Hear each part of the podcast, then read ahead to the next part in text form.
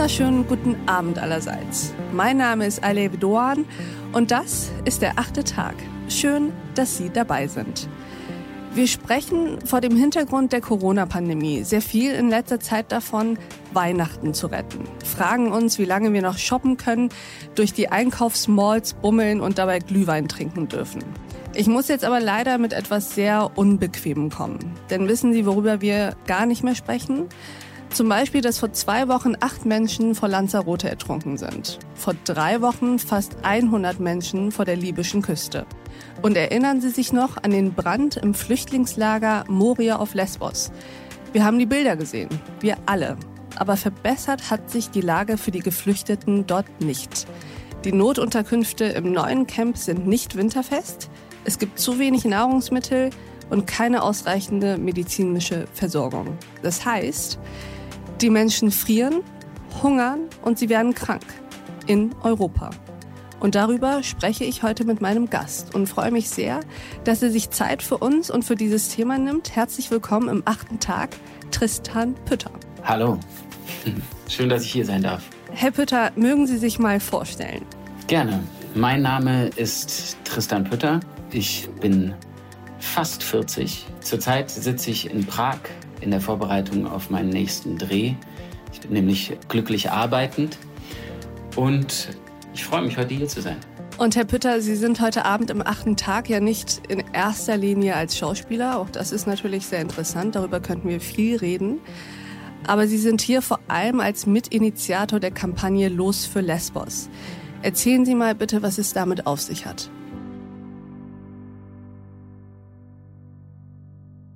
Los für Lesbos ist eine Aktion, eine Spendenaktion, die ich zusammen mit meinem guten Freund Volker Bruch im März letzten Jahres mir ausgedacht habe. Zu dieser Zeit haben wir uns stark mit den Zuständen im Camp Moria beschäftigt und wir dachten uns, wir müssen was machen.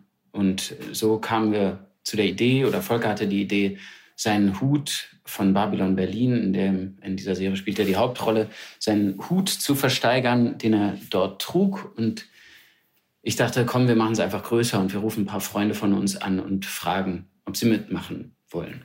Und so kam es zu dieser Aktion. 25 Künstler haben private Gegenstände verlost. Ich bin Heike Makatsch und mitgebracht zum Verlosen habe ich Folgendes. Dieses Kunstwerk Darauf zu sehen bin ich. Der Künstler ist kein geringerer als der Düsseldorfer Emil Schuld. Mein Name ist Lars Eidinger und ich verlose diesen Pullover, den ich gemeinsam mit dem Künstler Jon Bock anlässlich unserer Inszenierung von Per Günd an der Berliner Schaubühne gemacht habe. Also an sich sollte der jedem passen, kann sich auch einrahmen. Mein Name ist, wie man hier sieht, eingestickt Herbert. Dies ist mein Tourbademantel von der letzten Tour von Da und Jetzt. Dies sind alle meine Platten als Vinyl in einer großen Box. Mein Name ist Joko Winterscheid. Eine Sache, die so absurd ist, dass Leute es vielleicht wertschätzen würden, ist meine Originalbrille. Und wir haben damit über 500.000 Euro gesammelt für die Leave No One Behind Kampagne, die also für gemeinnützige Zwecke verwendet wurden. In dem Moment, in dem wir den Sieger, die jeweiligen Sieger verkünden wollten, der, dieser Gegenstände, just an dem Tag ist das Camp Moria abgebrannt und wir haben uns entschieden, weiterzumachen. Und somit ähm, sind wir jetzt in der zweiten Runde, haben wahnsinnig tolle Künstler dabei. Man kann wieder tolle Gegenstände gewinnen, indem man spendet und mitmacht bei dieser Aktion. Vielen Dank. Kommen wir mal kurz auf die Lage zu sprechen. Sie waren selbst vor einigen Wochen auf Lesbos. Können Sie uns mal Ihre Eindrücke von dort schildern? Was haben Sie da gesehen? Es ist tatsächlich sehr schwer, über diese Zustände ähm, zu sprechen, da es, weil die Worte zu finden dafür ist sehr, sehr schwer. Die Zustände sind furchtbar, sind schrecklich, sind unmenschlich und sie sind kaum vorstellbar. Das ist jenseits von Worten. Du gehst hier rein hinter der Polizeikontrolle, du hörst keine Stimmen und dann liegen die da alle. Nicht Hunderte, Tausende. Da, da bist du jenseits von Worten. Das konnten wir uns beim letzten Mal sind wir gegangen, haben gedacht, es geht nicht schlimmer. Das ist schlimmer. Die Lage, die Versorgungslage ist so, dass man denkt, äh, das ist nicht Europa. Ähm, wir haben heute gesehen, dass die Leute das Abwasser trinken. Wir haben dann gefragt, äh, geht es euch gut? Und dann haben äh, die gesagt, nee, die Kinder haben Durchfall. Aber sie haben keine andere Möglichkeit. Die haben dann Schläuche angeritzt und haben diese Schläuche benutzt, um da ein bisschen Wasser rauszuholen. Ich stand im abgebrannten Camp Moria und habe dieses riesen Schlachtfeld gesehen und konnte mir nur im Ansatz vorstellen, was dort an Leid geschehen ist. Und jetzt zu sehen, was in dem neuen Camp in, in KTP oder wie es jetzt auch genannt wird, Moria 2 passiert, ist, ist einfach äh, furchtbar. Ich war mehrere Male in diesem Camp.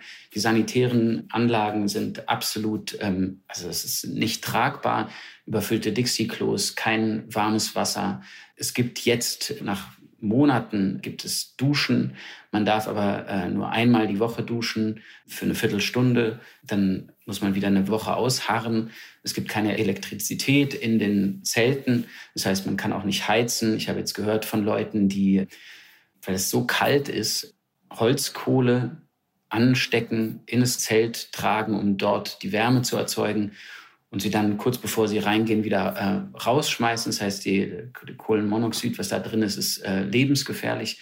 Mich erreicht heute Morgen eine Nachricht aus dem Lager, dass ein neunjähriger Junge aus dem Irak sich waschen wollte im Meer. Man muss sich vorstellen, auf Lesbos sind jetzt so ungefähr 10 Grad ähm, Außentemperatur. Er ist durch seinen erschöpften Zustand und durch die Kälte im Wasser zusammengebrochen, wurde quasi in letzter Sekunde bewusstlos aus dem Meer gezogen. Ich weiß, es geht ihm jetzt den Umständen entsprechend gut, aber dass diese Zustände erlaubt werden, wissentlich, dass das geduldet wird, dass das passiert von der EU sowie von der Bundesregierung, macht mich sprachlos und äh, um nicht zu sagen, es macht mich wahnsinnig wütend. Ähm, also ich könnte stundenlang weitererzählen. Das, das neue Camp ist auf einem äh, alten Militärgelände mit verseuchtem Boden, wo mit Bleimunition äh, Munition geschossen wurde. Die Kinder spielen dort. Kinder äh, befanden sich zu der Zeit, als ich da war, 4000 Kinder, die da rumrennen und spielen zwischen diesen Granatsplittern und Patronenhülsen. Die Menschen haben keine Perspektive. Der Stresslevel in diesem Camp ist äh, unvorstellbar. Die Atmosphäre ist extrem gereizt, extrem angespannt und jetzt mit dem drohenden Winter und den Regenfällen, das hat man ja auch jetzt gesehen, die Bilder kennen Sie wahrscheinlich, ähm, das Camp ist komplett überflutet, sobald ein Regentropfen fällt, ähm, wird es alles zu einer Schlammwüste. Und das alles muss man sich vorstellen, dreieinhalb Stunden entfernt von hier. Also man steigt in den Flieger und es sind drei Stunden da und das ist Europa und ähm, ja, wir machen nichts oder besser gesagt, die Bundesregierung und die EU machen nichts. Es passiert nichts und Natürlich durch Corona und dadurch, dass einfach der mediale Zirkus immer weiterzieht, geraten diese Menschen in Vergessenheit und wir versuchen jetzt mit Hilfe, mit tatkräftiger Hilfe von sehr, sehr tollen Kollegen, ähm, das wieder ein bisschen in den Fokus zu rücken.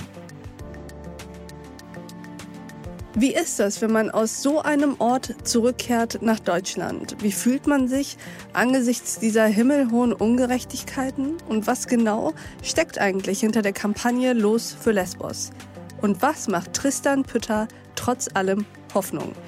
Über all das habe ich noch mit ihm gesprochen. Ich lade Sie herzlich ein, diesem teilweise sehr intimen Gespräch zu folgen.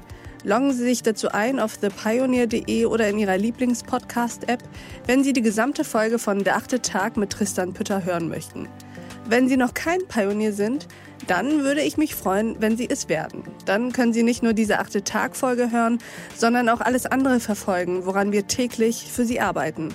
Weitere Podcasts, Newsletter, Artikel, Reportagen, Veranstaltungen und Live-Journalismus. Politik, Wirtschaft, Tech News, Börse und Kultur. Wir bieten Ihnen werbefreien Qualitätsjournalismus. Das Einzige, was wir dafür brauchen, sind Sie. Ich wünsche Ihnen noch einen schönen Abend. Ihre Alev Doan.